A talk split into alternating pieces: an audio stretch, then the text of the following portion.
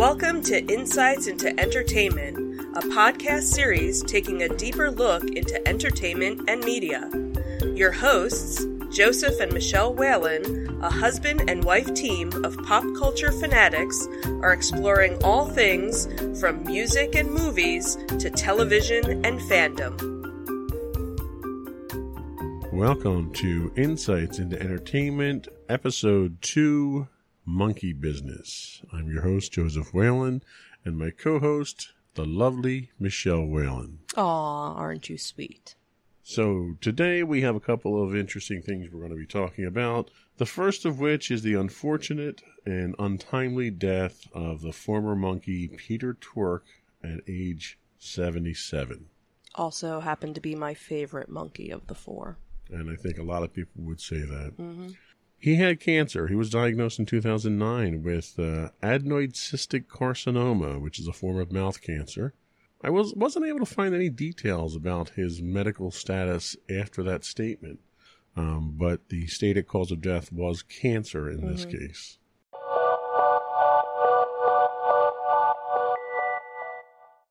How does that make you feel? You know, it's funny as you get older and people that you either looked up to or role models or, you know, celebrities or whatever, you know, things from your childhood start, you know, they start passing away. You kind of almost get a sense of your own mortality. You Sure, know, yeah. it's it's one thing, you know, and and the fact that, you know, he was only 77, that's really not old No. you know these days that's that's still you know fairly young um you know and it's just kind of like you know and and i'm sure people that were you know big fans of the beatles you know when john lennon passed away you know or was killed. And you know george harrison it's kind of like oh you yeah, know. I I think it was George Harrison probably had the most impact because it was a natural death. right. You know, obviously Lennon's lennon was it was, was it was tragic right. But you know when when someone passes away of natural causes at 77 it does tend to to uh, have you look at your own mortality. Hmm absolutely. And we've only got two members of the Monkees left. Mm-hmm. Micky Dolenz and michael nesmith are left. Right, and you know, and I actually saw them in concert back when Michael wasn't touring with them. yeah. Um, when it was the three, um, the three members at the time, and it was always one of those concerts I always wanted to see again. You know, the music, you know, was corny, but it wasn't. You know, the television show only ran for two seasons, yeah but has such a, a cult following. Um, well that's the interesting thing that people look back at the television show and the fact that it was manufactured in fact the the nickname the Monkees got was the Prefab Four. Right, absolutely. um, and they were they took a lot of heat for the the image of not being musicians, not playing their own songs. When in fact, two of the members were actual musicians. Peter Tork being one of them, Mhm, Michael yep. Nesmith being actual musicians. And, right. And after the band broke up in '68, hmm um, Peter Tork went on to start his own band, had Mhm. his own career, and and you know he was reluctant to be typecast as a Monkee Right. moving forward. hmm And while that did cause a bit of a rocky road career wise, Right, every him, now and then, right. um, in the '80s, '90s, and and aughts, he he would come back occasionally, Mhm. usually once a decade for a reunion tour for him. So Absolutely. he did have a keen appreciation for the notoriety and status Oh, that it absolutely. gave him. So very sad to see his passing.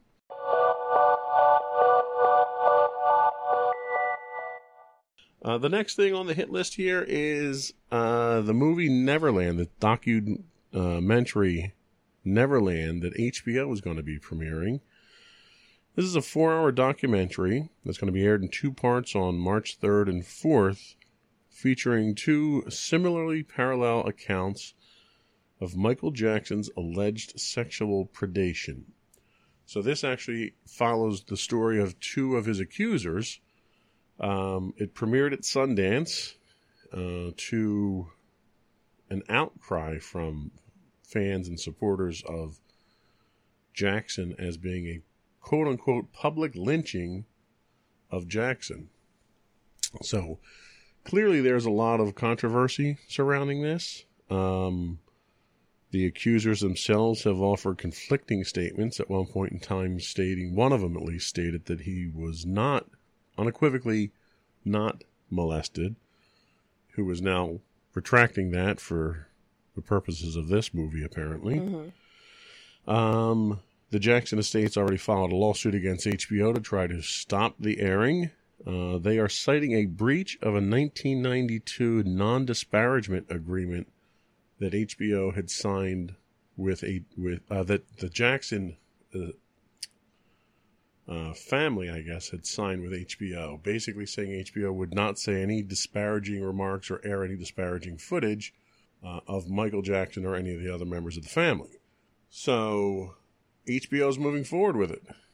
They're they're going to broadcast it. What are your thoughts on that?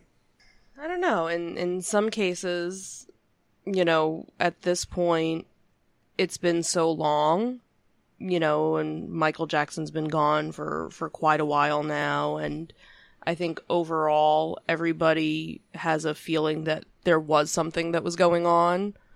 Um, you know, when when you look back at you know how many children would you know spend the week, spend the night and the parents had no problem doing it and then how many payouts went to you know different families you know as as hush money you know it's pretty much you're guilty right there if you're you know paying out you know half a million dollars million dollars to you know to families something was going on that that shouldn't have been Well, um and and to play devil's advocate, officially Michael Jackson's never been convicted of a crime. Uh, he was acquitted in 2006 of allegations, and you know payouts come in very different forms. Uh, there were accounts where family members left their children. The children begged to stay at Neverland with Jackson, and Jackson paid for palatial vacations for the rest of the family oh absolutely um, which you can look at that in, from many different he was definitely charitable when it came to to that you know the the children you know in most cases were less fortunate and this was you know obviously a a dream come true. And was everybody molested? No i don't think so. You know i i you know and i'd like to hope that none of them in some way were. And you know maybe you know it, it wasn't there were there were allegations for quite some time of impropriety by by Michael Jackson. You've had some high profile people come out who were in similar you know, we'll say intimate situations in which and even Jackson admitted in a couple of interviews, you know, he thought it was okay to have these minors sleeping in bed with him because he thought it was a beautiful thing. Right, and I think for him too, because of his childhood or lack of childhood, you know, he was thrown into the entertainment industry at such a young age and was basically forced to grow up.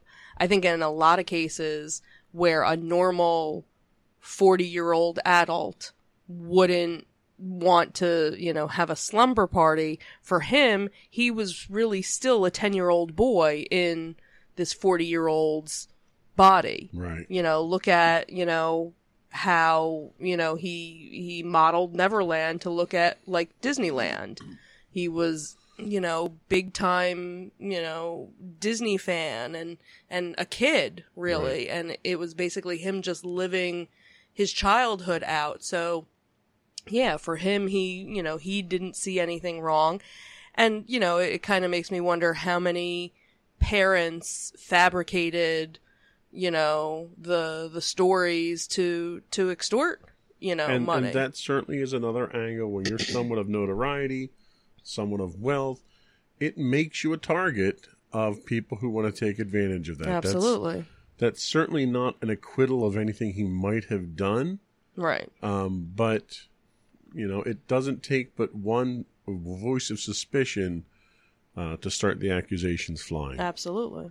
So let me ask you this, though: Do you think HBO is within its right to air this program? I don't see why not.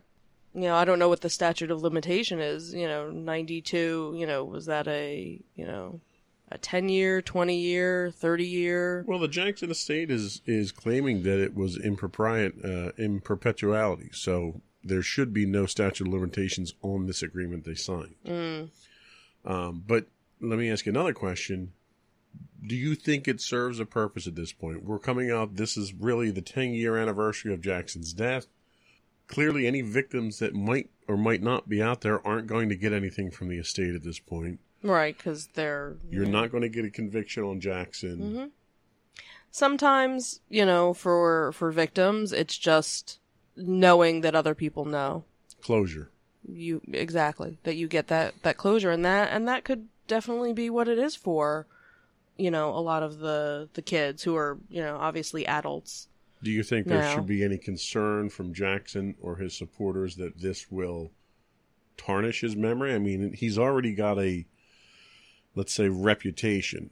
Right. Unproven, unconvicted, however you want to look at it. But there have been so many different documentaries that have come out since his death and you know before his death and he still has tons of fans Right. you know look at um you know the concert that he was preparing for you know before his his untimely death was sold out i think Yeah. you know at that point and that's with everybody knowing everything the you know the different um documentaries that were out while he was still around people still you know still wanted to see him and still were fans of his so so the people that love Michael Jackson are, Are going to continue to love him right no matter what. and that aren't even going to bother watching it or don't even care and you know Fair point. Probably not going to sway any opinions at this point. absolutely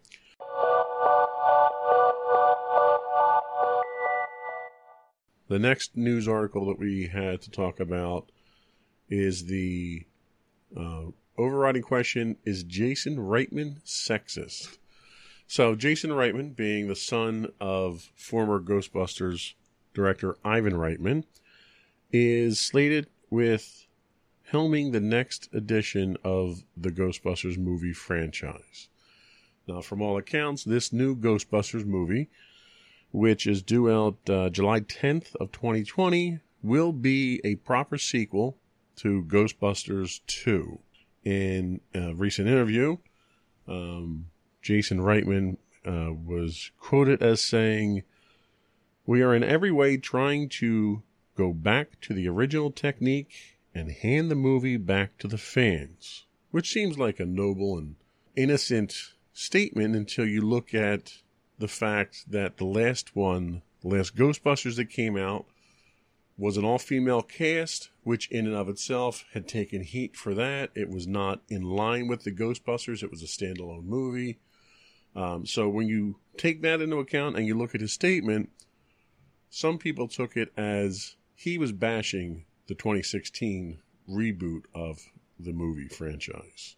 Leslie Jones, one of the stars of the 2016 Mhm. movie herself, took it that way and took exception to his statement. She tweeted, quote, This is insulting like F us. We didn't count. It's something like Trump would do in a Trump voice. Gonna redo Ghostbusters. Better with men will be huge. Those women ain't Ghostbusters. She goes on to say, Ugh is so annoying, such a D move. So clearly, she's a little upset about this. as i rightfully believe she should be. So- because you know the movie was a success. It helped to bring more fans in to the fold. It gave little girls you know the the option to want to cosplay and be a ghostbuster you know. They they could. And not to say that the original movie wasn't allowing it as as well but i think it was it was a positive role model you know image for for little girls that you know they can be scientists and they can be Absolutely. you know investigators and and stuff i enjoyed it i didn't Yeah, and You know. and you know, I think the 2016 movie for a reboot movie was very well done. Uh, they went out of their way to pay homage to the original absolutely cast. Uh, in fact, one of the opening scenes, right you know, it was was a tribute. absolutely and and that and that's where you know that there was love. Yes. You know, it wasn't like, um, we, we we won't talk about it too much, you know, Star Wars, where here, here's your lightsaber, Luke, and eh, screw it, throw it in the ocean. You know, everything that we just built up to in the last movie, Yeah. ah, screw it. This was definitely, you know, the little tributes here and there, you know, was Yeah, it was- definitely a, a nice touch. It was tastefully done. It was well scripted, and it was done in the tradition of what we know of as Ghostbusters. So I think Mhm. overall, even though it wasn't as much of a success at the box office that people had hoped, right. the movie itself, I think, was in a good tradition of the Ghostbusters. Absolutely. It took heat because it was an all female cast. Right. agree or disagree with that, this statement itself was interpreted as a statement directed at that all female cast, I think, hmm when it came out. Do you think he's sexist for making the comment? I think he's just a jerk. Fair enough. Fair enough. Do you think the new movie is going to be a success in the wake of this and what is sure to follow has more controversy? I don't know because uh, honestly, you know, Ghostbusters the original, you know, Ghostbusters 2 was okay, you know, it's the more you make kind of starts watering it down. You know, like where are you going to go with you know, the the reboot of the reboot? Um, you know, how is it you know, what took place, what didn't take place? You know, are you getting all the actors back that Well, are clearly not all of them. well, obviously not all of them.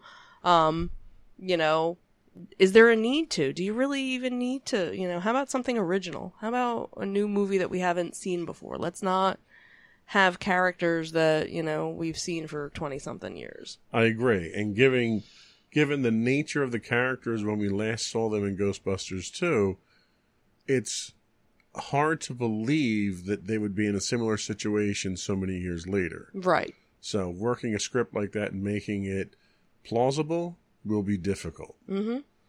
Well, we'll see. July 10th, 2020 is the slated release date.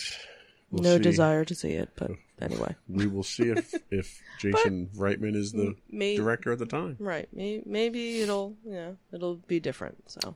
Yes.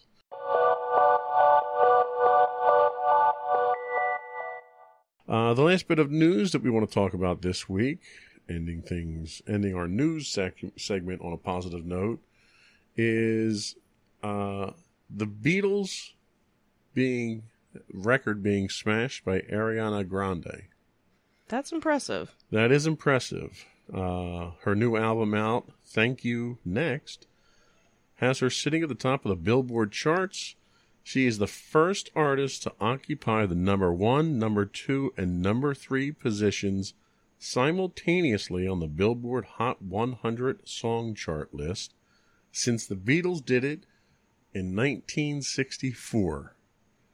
That is an impressive record to beat after so That long. is. I actually, I'm kind of surprised because going back to our, our other topic, Michael Jackson, the Thriller album Yeah. had, you know, hit after hit after hit. I'm kind of surprised, honestly, that that wasn't, you know, The record breaker. the there. record breaker, you know, right there. Well, to her credit, she also broke the record for the most simultaneous top 40 Billboard Hot 100 songs by a female at 11.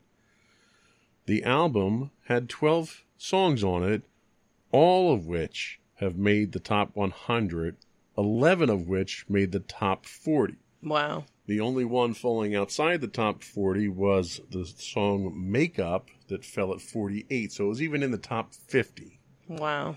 Now that's impressive. That is impressive. And I guess today's theme is sort of, with some of the articles, is sort of a female empowerment theme today. I think Girl power. I think this is a fantastic example for all the young ladies out there. Oh, what you can do. absolutely. Well, and and and part of me also wonders how much different is it in the way we track things now versus it was back in 1964. You know, obviously the top 100 was based off of um, what airplay and sales and, and Yes. things like that.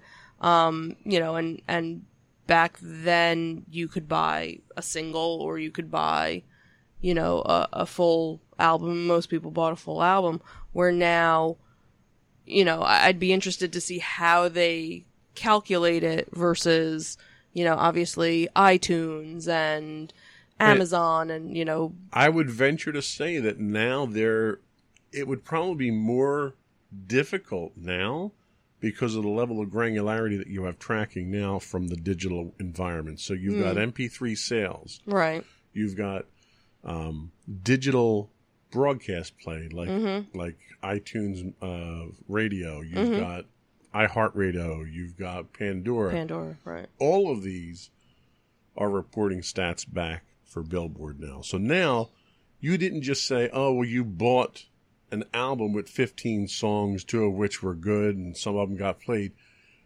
You didn't rely, you don't rely on, on radio stations to play certain songs. Right, because now you're doing it yourself. Right. You're, you know, but if you're doing something like a Pandora or an iHeartRadio, you're putting in the search Ariana Grande, or you're, you know, so you're almost in some ways forcing you are, you're basically the numbers forced- higher. So, you know, like again, most albums, you maybe, if you're lucky, you get three hits Right. from it. But to say that, you know, 11 of the 12, I know I haven't heard all 11 or 12 of the songs on the radio. So obviously it's only the people that have bought the album or are doing the searches for it are finding all of these other And that's why I Songs. think digital media provides so much more exposure and so Absolutely. much more granularity in the reporting. Mm-hmm. And good for her. Um, so, yeah, I mean, comparing, you know, previous methods to current methods, I think is certainly a valid point, but it, it's an incredible accomplishment. oh, absolutely good for her.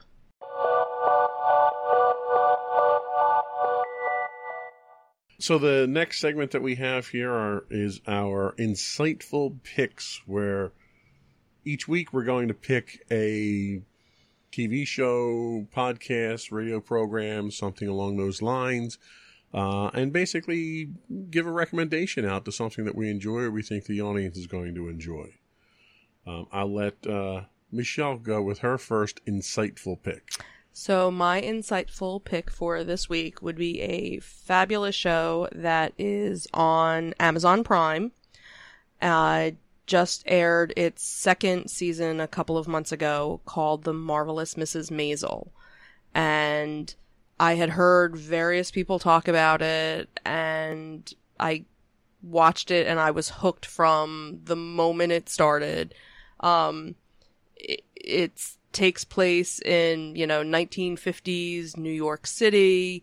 Um, you know, the, it follows the uh, a newlywed and her ups and downs of um, marriage and raising a family, and kind of her getting into a career in comedy very uh, bu- by accident and just how natural she is with it and how she has to hide it from her family. Um and you know there's all other issues. Um what i find really funny is that you know she's you know it's a jewish background. Um her parents are jewish her husband's jewish and so there's a lot of these you know things you know being jewish in new york city in 1950s you know that that remind me of my parents and and different things. So you know obviously if you're not jewish it, you know some of the jokes might not hit you but it's just funny to see you know what women went through you know like she measures herself every day to make sure that she's still the same size um, she wakes up a half hour before her husband does to do her hair and makeup and goes back to bed so that when her husband wakes up, she looks like, you know, she's, she's refreshed. Um, you know, and, and that's what women did, you know, and then you see her mother do it too. So obviously she learned how to do it, you know, from, you know, from her mother and stuff. And it's just such a, an amazing cast and, um, just a great show. And like I said, it's two seasons now. a nice little plot twist at the end of uh, the second season. So of course, you know, waiting for the the third to even, you know, they haven't even started filming it yet. But you know, I know this past award season it won tons of different awards for best comedy and best actress and supporting cast and everything, and it's just just an overall great great show. That's a great pick. I haven't watched a lot of it. I did watch a couple of episodes mm-hmm. with you. The one striking thing that I took away from it was the authenticity of the sets and the costumes. Oh, absolutely. Spot on. They did a fantastic job. You legitimately feel like this mm-hmm. show, you know, aside from the fact that it's filmed in color, you feel like it's filmed in the 1950s. Absolutely. Absolutely. So big on authenticity. Mm-hmm. So my insightful pick also was another one set in the 1950s uh, is a television show. It's in its first season on History Channel called Project Blue Book. It airs Tuesdays at 10 on the History Channel, which, of course, we don't watch it then. We watch it streaming on demand. Going back to that first topic that we had of yes, people don't, that don't watch TV when it actually airs. Don't watch live TV this is a dramatized version of actual cases that were investigated by the Air Force during Project Blue Book, which was the Air Force's investigation into the UFO phenomenon in the 1950s and 60s. It's basically taking you down the path of the Air Force, trying to find plausible explanations to a lot of the unexplained sightings that were out there. It's been loosely described as X Men X Files meets Mad Men. I could definitely see that. And again, it follows Dr. Hynek and his Air Force counterpart, and they investigate each each week a different case. Um, and there's obviously an underlying plot generator that's that's mm-hmm. building over the entire season. Um, but the authenticity and the faithfulness to the actual Project Blue Book cases, some of which I've actually, the show spawned me to go do research on. Mm-hmm. I'm very impressed with how uh, factually correct these shows are mm-hmm. to the actual accounts. Um, being a history buff myself, the one thing that I criticize movies and TV shows about that are historically based is when they deviate from that history mm-hmm. for the right. sake of story. Purpose. Right, you always get mad at that. Um, but the great thing about Project Blue Book is it's that good. The real Project Blue Book cases are that good that you don't need to fictional, fictionalize them. Right, right. Um, and, you know, there's, you know, some underlying uh, fictionalized relationship things that go on in the show that you know. You have the whole Russians and yeah, yeah, and that stuff doesn't really come out too much in the actual Project Blue Book accounts. Right, it just helps to add a little spice to it. So, and that's really what it is. That's that's the creative license, and I think mm-hmm. if I'm comfortable if they keep the creative license of the stuff that's not related to Project Blue Book, I'm fine with that. But the stuff that is related to the actual accounts. Mm-hmm is spot on, and they do a fantastic mm-hmm. job with it. Yeah, I I the, I was the one that actually told you about the show because I had seen coming attractions for it, and right. I was like, "Ooh, I think this is something you're gonna like." Yeah. Yay me! And it's a fantastic show, and, yep. and I recommend everyone check it out. I'm eagerly looking forward to the season conclusion here to see mm-hmm. where they're going with it. Yep. This conclusion of this podcast will mark the actual publication of the last three that we've done finally. Dun dun dun. So if you're listening to this one, uh, this is four weeks in because we did skip last week because we were traveling. Right. Um, and we had the two previous ones that we did. So we will officially be published with this podcast. Uh, we will have contact information soon for you to provide feedback to us. We don't have that set up quite yet. Mm-hmm. Um, and that's it. We'll see you next week with uh, another set of uh, interesting topics to talk about. I look forward to it. Thank you so much for your time, Michelle. Thank you so much, Joe. And goodbye to our audience.